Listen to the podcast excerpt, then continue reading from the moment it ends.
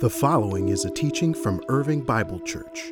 To learn more about who we are, visit irvingbible.org/new.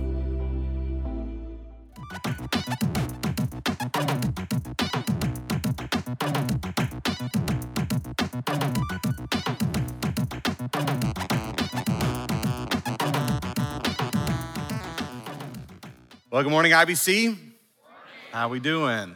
It's great to see you guys here. Also to know we've got a bunch of folks that have joined us online this morning. Welcome. So glad that you are here. As you can see, our construction project here in the room is well underway. We're hoping they're going to wrap that up this week and it'll be all ready for next week for Thanks for the Nations. I hope you'll make a plan to be here. Hey, before we dive into the sermon this morning, we've got something uh, to celebrate that after this service out in Town Square, 15 people are going to publicly declare their faith through baptism. Yes, yes. And we want to invite you to be a part. It's a big celebration, an opportunity to cheer them on as they uh, go into the waters of baptism and just the, the, the joy that comes as we watch them uh, come out. So make plans to be a part of that. But in addition to inviting you to be a part of it, I wanted to let you hear some of their stories. So let's take a listen. I became a believer um, kind of on my own. It started when I had ACL surgery last year and everything in my life kind of fell apart.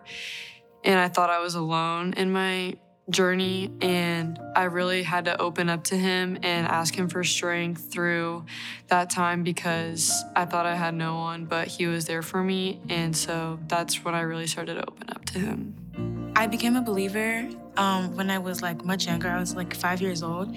Like we talked about salvation a lot, and my mom also talked about it like at home. And then she told me like, give your heart to Christ and you'll be saved. It was after church, and I was like alone in the sanctuary, and I just gave my heart to Christ there.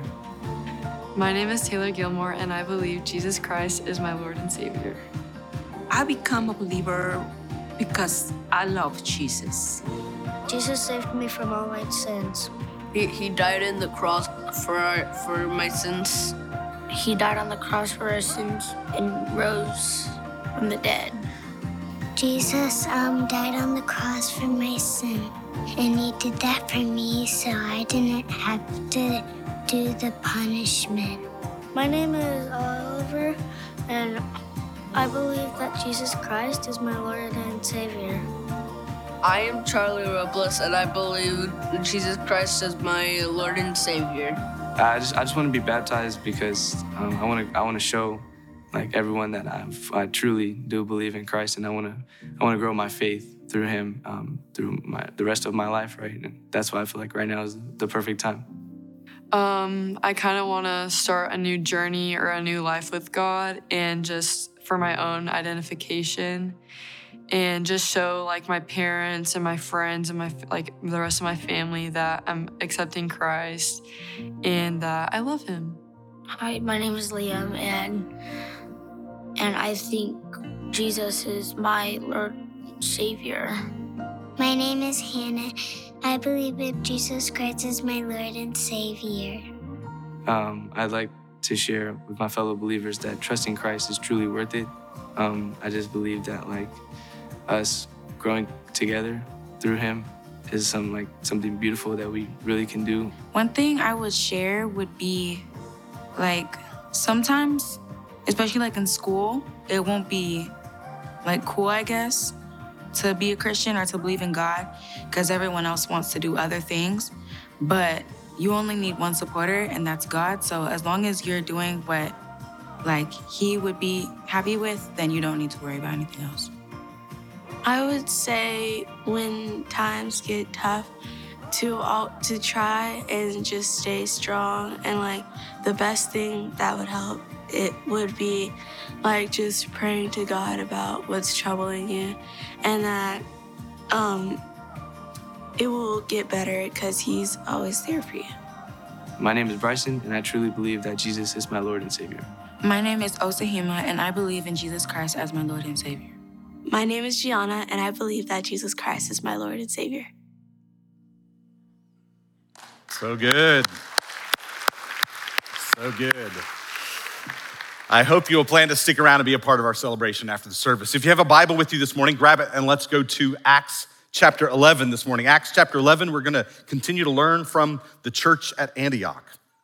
A number of years ago, there was a study conducted by the University of Michigan, led by Dr. Sara Konrath, and they studied the scores of nearly 14,000 respondents to the Interpersonal Reactivity Index.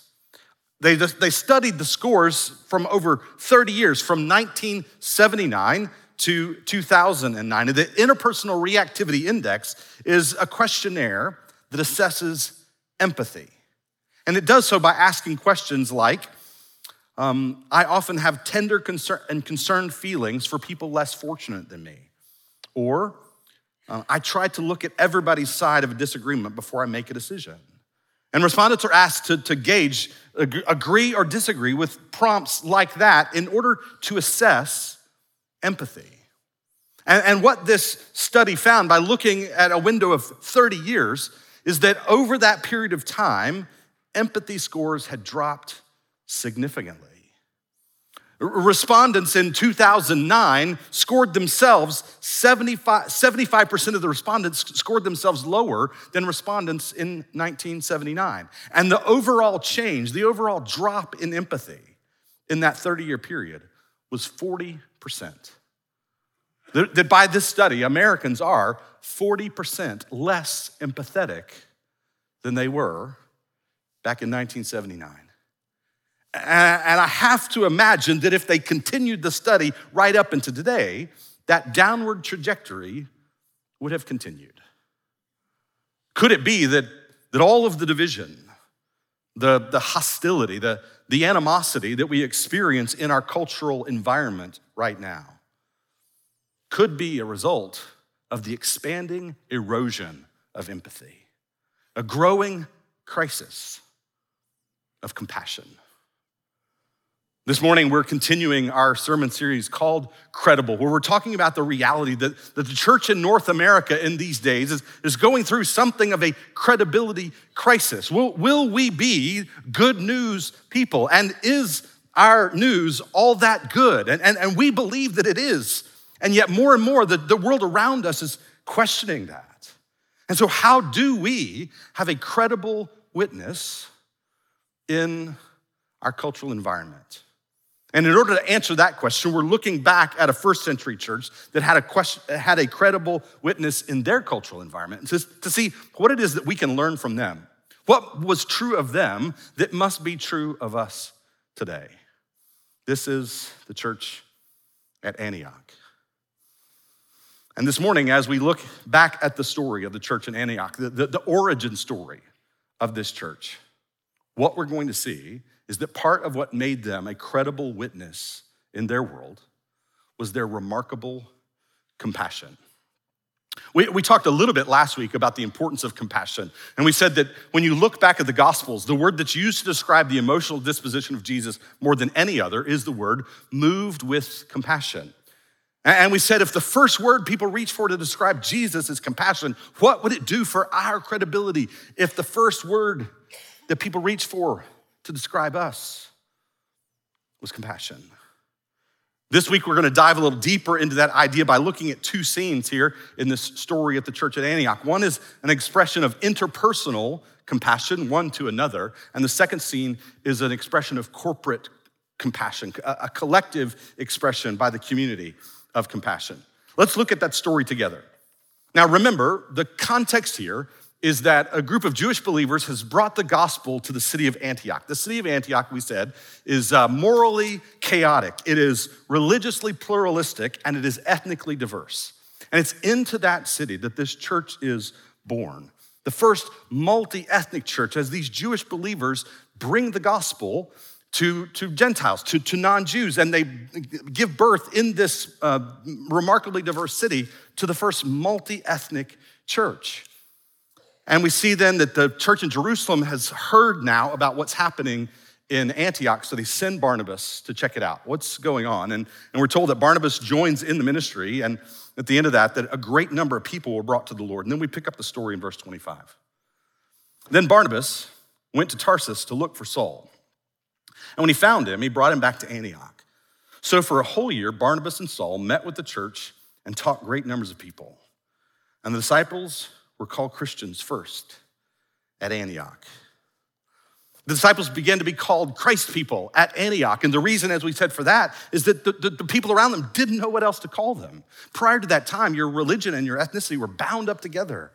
But now something new, like the world has never seen, is taking place at this church in Antioch. And many people are coming to the Lord. And so Barnabas decides that he wants to go and find Saul and recruit Saul into ministry at the church at Antioch.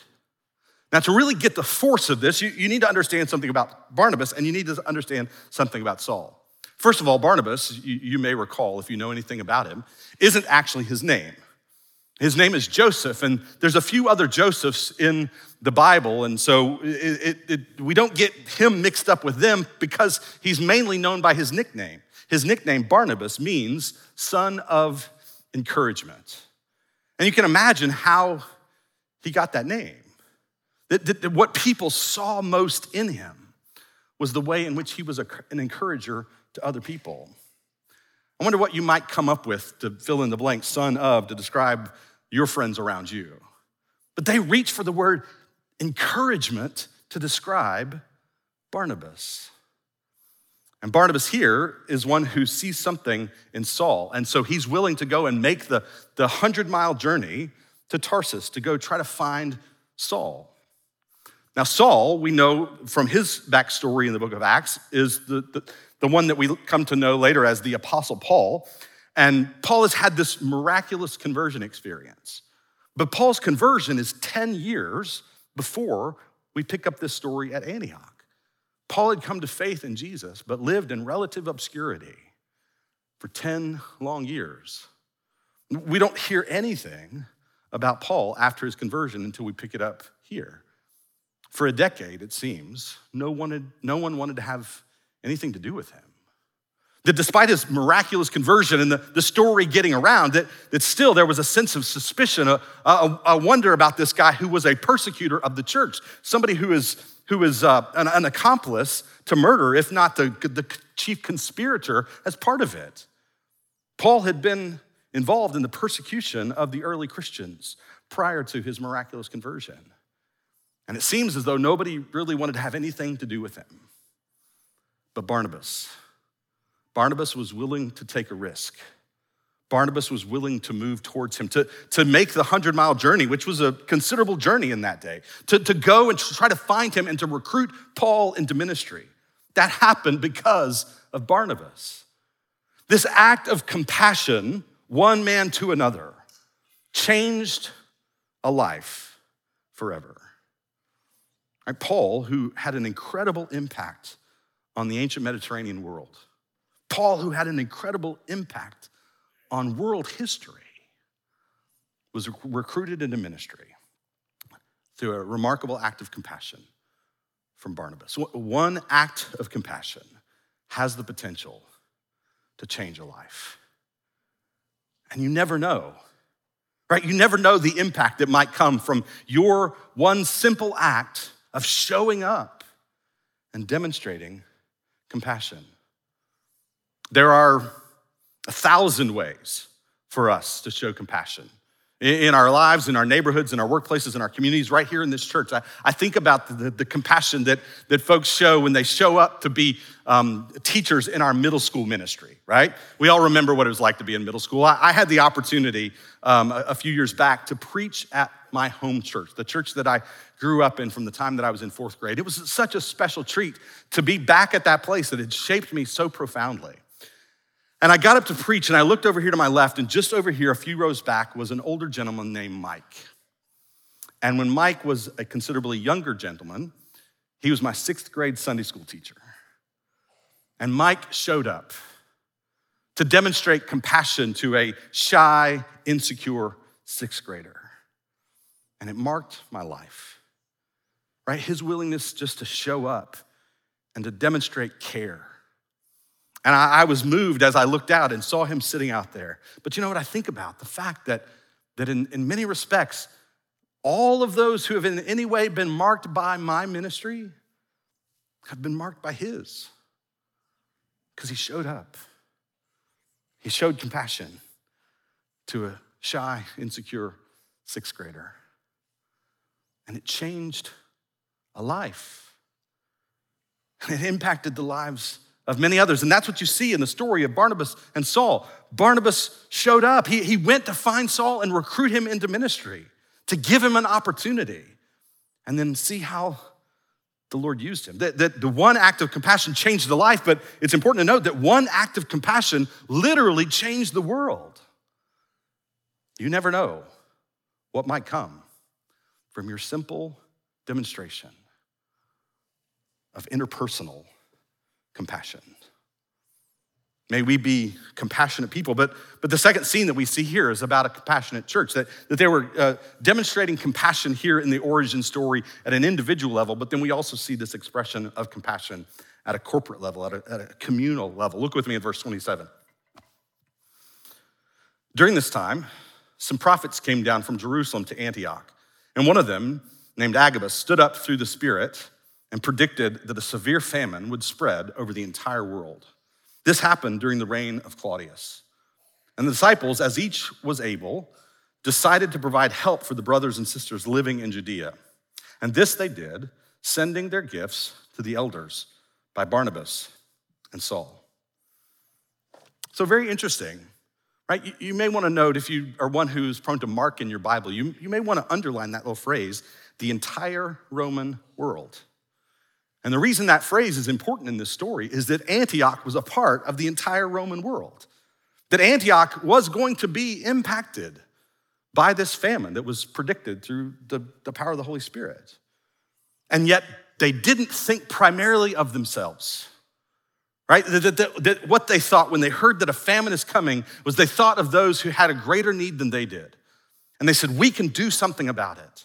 We can collect our resources, we can pool our resources to make an impact on other people. And remember, the, the church in Judea, this is the church in Jerusalem, this is the mother church. Um, I love uh, reading uh, Ajith Fernando's commentary on this passage, and he talks about the idea that the mother church in Jerusalem sent the gospel to Antioch, and now the daughter church in Antioch sends money to the mother church to help her in her time of need. They thought, what can we do for people less fortunate than ourselves? How might we mobilize our resources to make a difference in their lives? This is a, a corporate, communal expression of compassion. This story reminds us that individually and collectively, we are to be people marked by compassion. But, but there's a, a, couple of things that I think we need to note about the nature of compassion in order to get this for our personal lives, in order to get this for our life together as a church family. First, just to note that compassion is meant to move us, right? To move us emotionally. In fact, even in our English word compassion, the Latin underneath that is this word passio, to suffer, and the prefix com is with, to suffer with. To have compassion is to feel deeply about another's suffering. Compassion moves us into the pain of other people. But I really love the Greek word that's underneath this phrase, moved with compassion. It's the word splanchnizomai. I like just saying it, right? Splanchnizomai.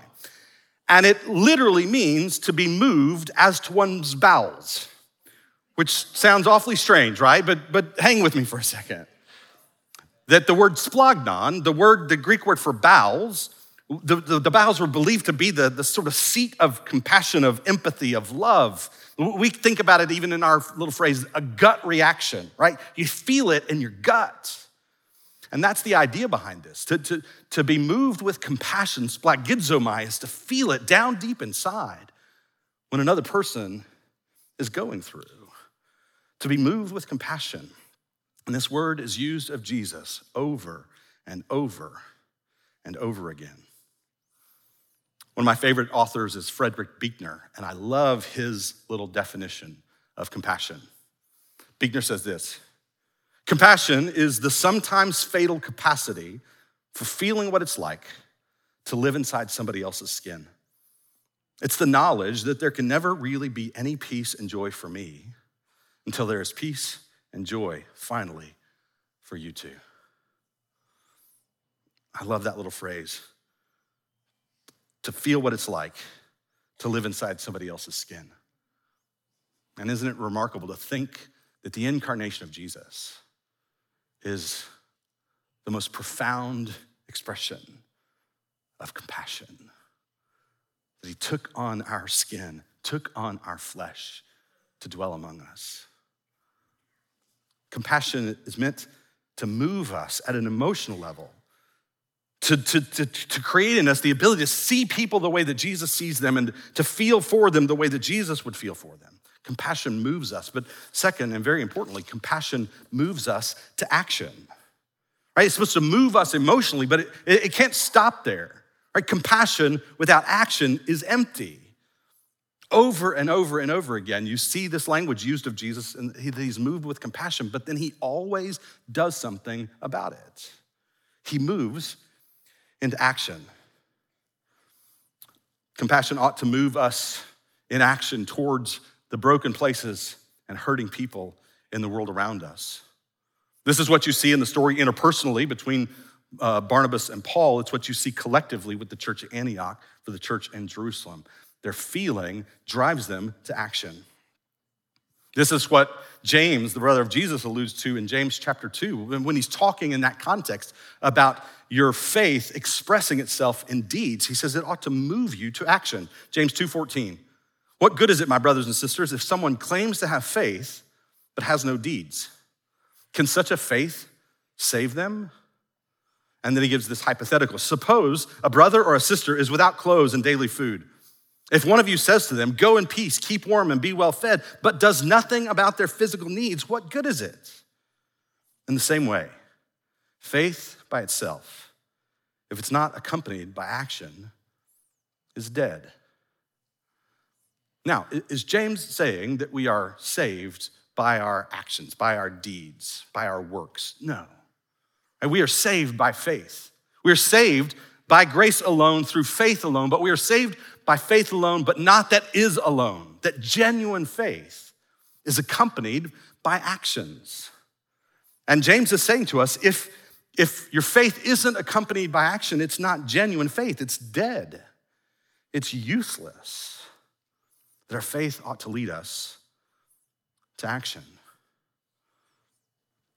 That these actions, that, that, that moving toward people in compassion, meeting the needs of others, serving people around us, is actually a good indication for us of how closely we are following in discipleship to Jesus. Because discipleship to Jesus is to be with Jesus, to become like Jesus, to carry on Jesus' work in the world. Are we becoming like him? God's agenda for you and me is to make us more and more like the one who has saved us. The most frequently used word to describe the one who saved us is compassion. Therefore, what does God want to form in us? Compassion. So, when was the last time that you made a significant sacrifice of your time for the sake of someone in need? When was the last time that you made a significant sacrifice of emotional energy for the sake of someone in need? When was the last time you made a significant financial sacrifice for the sake of someone in need? When was the last time you gave something away for the sake of something in need? Now, for some of us, there are ready examples that are in our recent memories. For others, we might have to think back a little bit. I think this is a good tool for us to just assess how closely are we following Jesus and becoming more and more like him by living lives marked with compassion. Now, I want to talk a little bit this morning about one specific need in our community that I believe that God wants us to collectively help address. Uh, in his wonderful commentary on the book of Acts on this passage where the Spirit makes clear the need that the church is to move towards, Willie James Jennings says this. He says, A church that knows not the particular needs of its time and place is a church that has not heard the Spirit speaking. The church is marked by the Spirit with an inescapable action and an irrefutable demand. We must do what we can to address the particular needs that the Holy One confronts us with. And I believe one of the needs that the Holy One confronts us with in our community is the growing issue of homelessness in the city of Irving. Every night, more than five, 580,000 people live without homes in the United States. That number in Dallas County is over 4,000 people. That translates to hundreds who are right here in our city who are living without homes. And this, I believe, is a, a need in our community that we can, that we should, that we must move towards. Now, I want you to know that if you give faithfully to Irving Bible Church, then you've already been helping to address this need and to care for these people for years now, actually. That your faithful giving to IBC makes it possible for us to partner with organizations like Many Helping Hands. And Many Helping Hands provides a, a day um, facility and a day program for homeless people in our community where they can come, they can take a shower, they can wash their clothes, they can find community, they can receive a meal. And so we have a, a long time partnership with Many Helping Hands making that possible. I had the opportunity to visit there not that long ago. It's at the old Irving Bible Church location down on Finley Road. And uh, it was incredible just to be there and to see what God is doing to help meet the needs of these people within our community, our neighbors in need. And so, your faithful giving to IBC makes it possible for us to help fund the work of many helping hands. Second, we also partner with an organization called Crisis Ministries. And Crisis Ministries is providing food for people who are in need. And so, your participation in the life of this church helps make that work possible. And then the third thing that I want to make sure that you know about is our partnership with an organization called Life Change Housing. And Life Change Housing are the ones who organize the inclement weather shelter here in the city of Irving. About 45 nights a year, the temperatures drop below freezing. And this can be very dangerous, even fatal, for people who are living out without a home. And so there is an inclement weather shelter in Irving. It's uh, in a building back behind Christ Church. And we have an opportunity to partner with, uh, with um, this uh, ministry, Life Change Housing. And it's really a partnership, a collaboration of several different churches in our area. Pastor Dennis Webb from Bear Creek Community Church, the old IBC building. Um, Dennis has been a community leader in responding to this issue and caring for these people for decades. And so he's provided a considerable amount of leadership on this issue. Christ Church over on 183 provided the space uh, for us to have this inclement weather shelter. And Irving Bible Church has provided a significant financial support for this ongoing work. But we want to be a church that isn't just mobilizing resources, right? We, we, we, want, we want to be a church that, yes, does send money when there's a need, but doesn't just send money. We want to be a church that sends people. We want to be known as the church that shows up, that demonstrates compassion, and so, 45 nights a year, there's an opportunity for, for those of us that are part of IBC to show up and demonstrate compassion by volunteering to serve in that inclement weather shelter. And I think today we can fill up spots to help make that happen. Today, out in Town Square, Steve Allen from Life Change Housing is going to be here, and you have an opportunity to go out today and say, Sign me up, put me on the list, that I'll get a text message when the forecast is the temperatures will drop below freezing there will be people who show up into that place where they can come, where they can find connection, community, where they can get uh, fed, where they can wash their clothes and have a safe place to sleep. Let's be a church that's known for our compassion in the community around us. I wonder if today God might be calling some of you in this room to go sign up, to be moved with compassion into action by serving in our inclement weather shelter. But as we conclude this morning, I, want to just pause and ponder the question with you for a minute why compassion? Why should we be individuals? And why should we be a community marked by compassion? Is it just because it's the right thing to do? Is it, is it just because we, we feel really bad about the, the needs of other people or, or we feel really guilty for, for how good we have it? No. There's a much deeper reason that we are to be individuals and a community marked by compassion, and that is that we have been the recipients of God's compassion towards us. That we show compassion to the world because God has shown compassion to us. And this is who God is.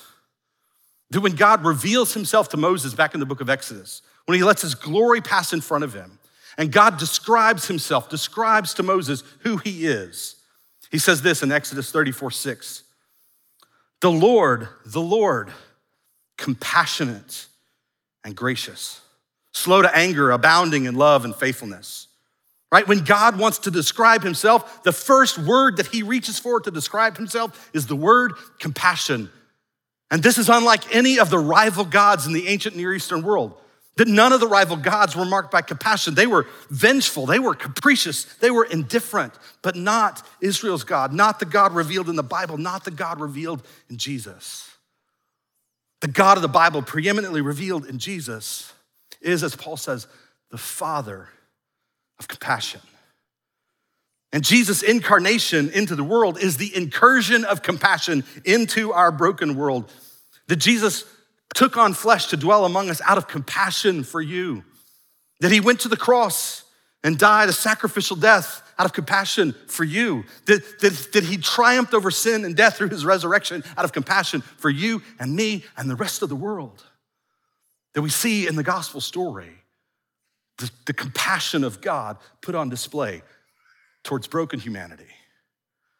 And that because we have been the recipients of that divine compassion, then we show compassion to the world. May we be individually and communally a people marked by compassion. Let's pray together.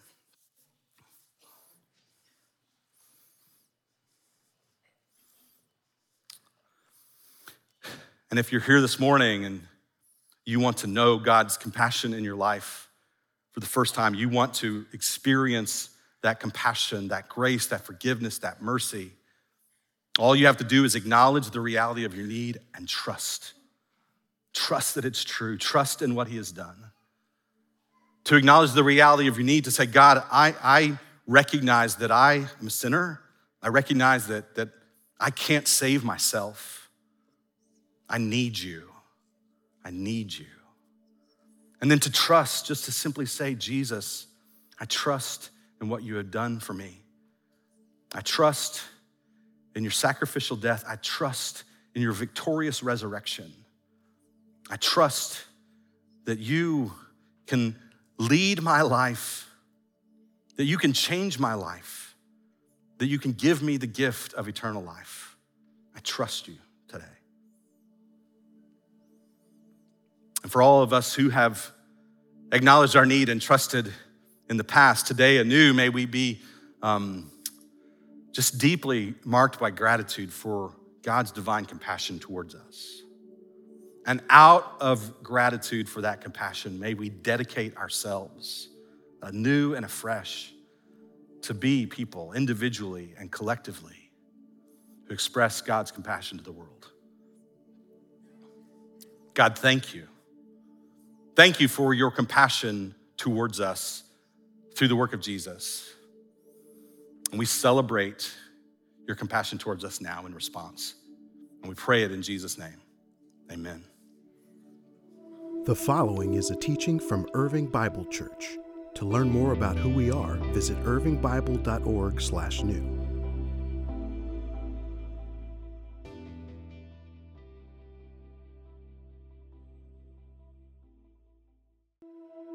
The following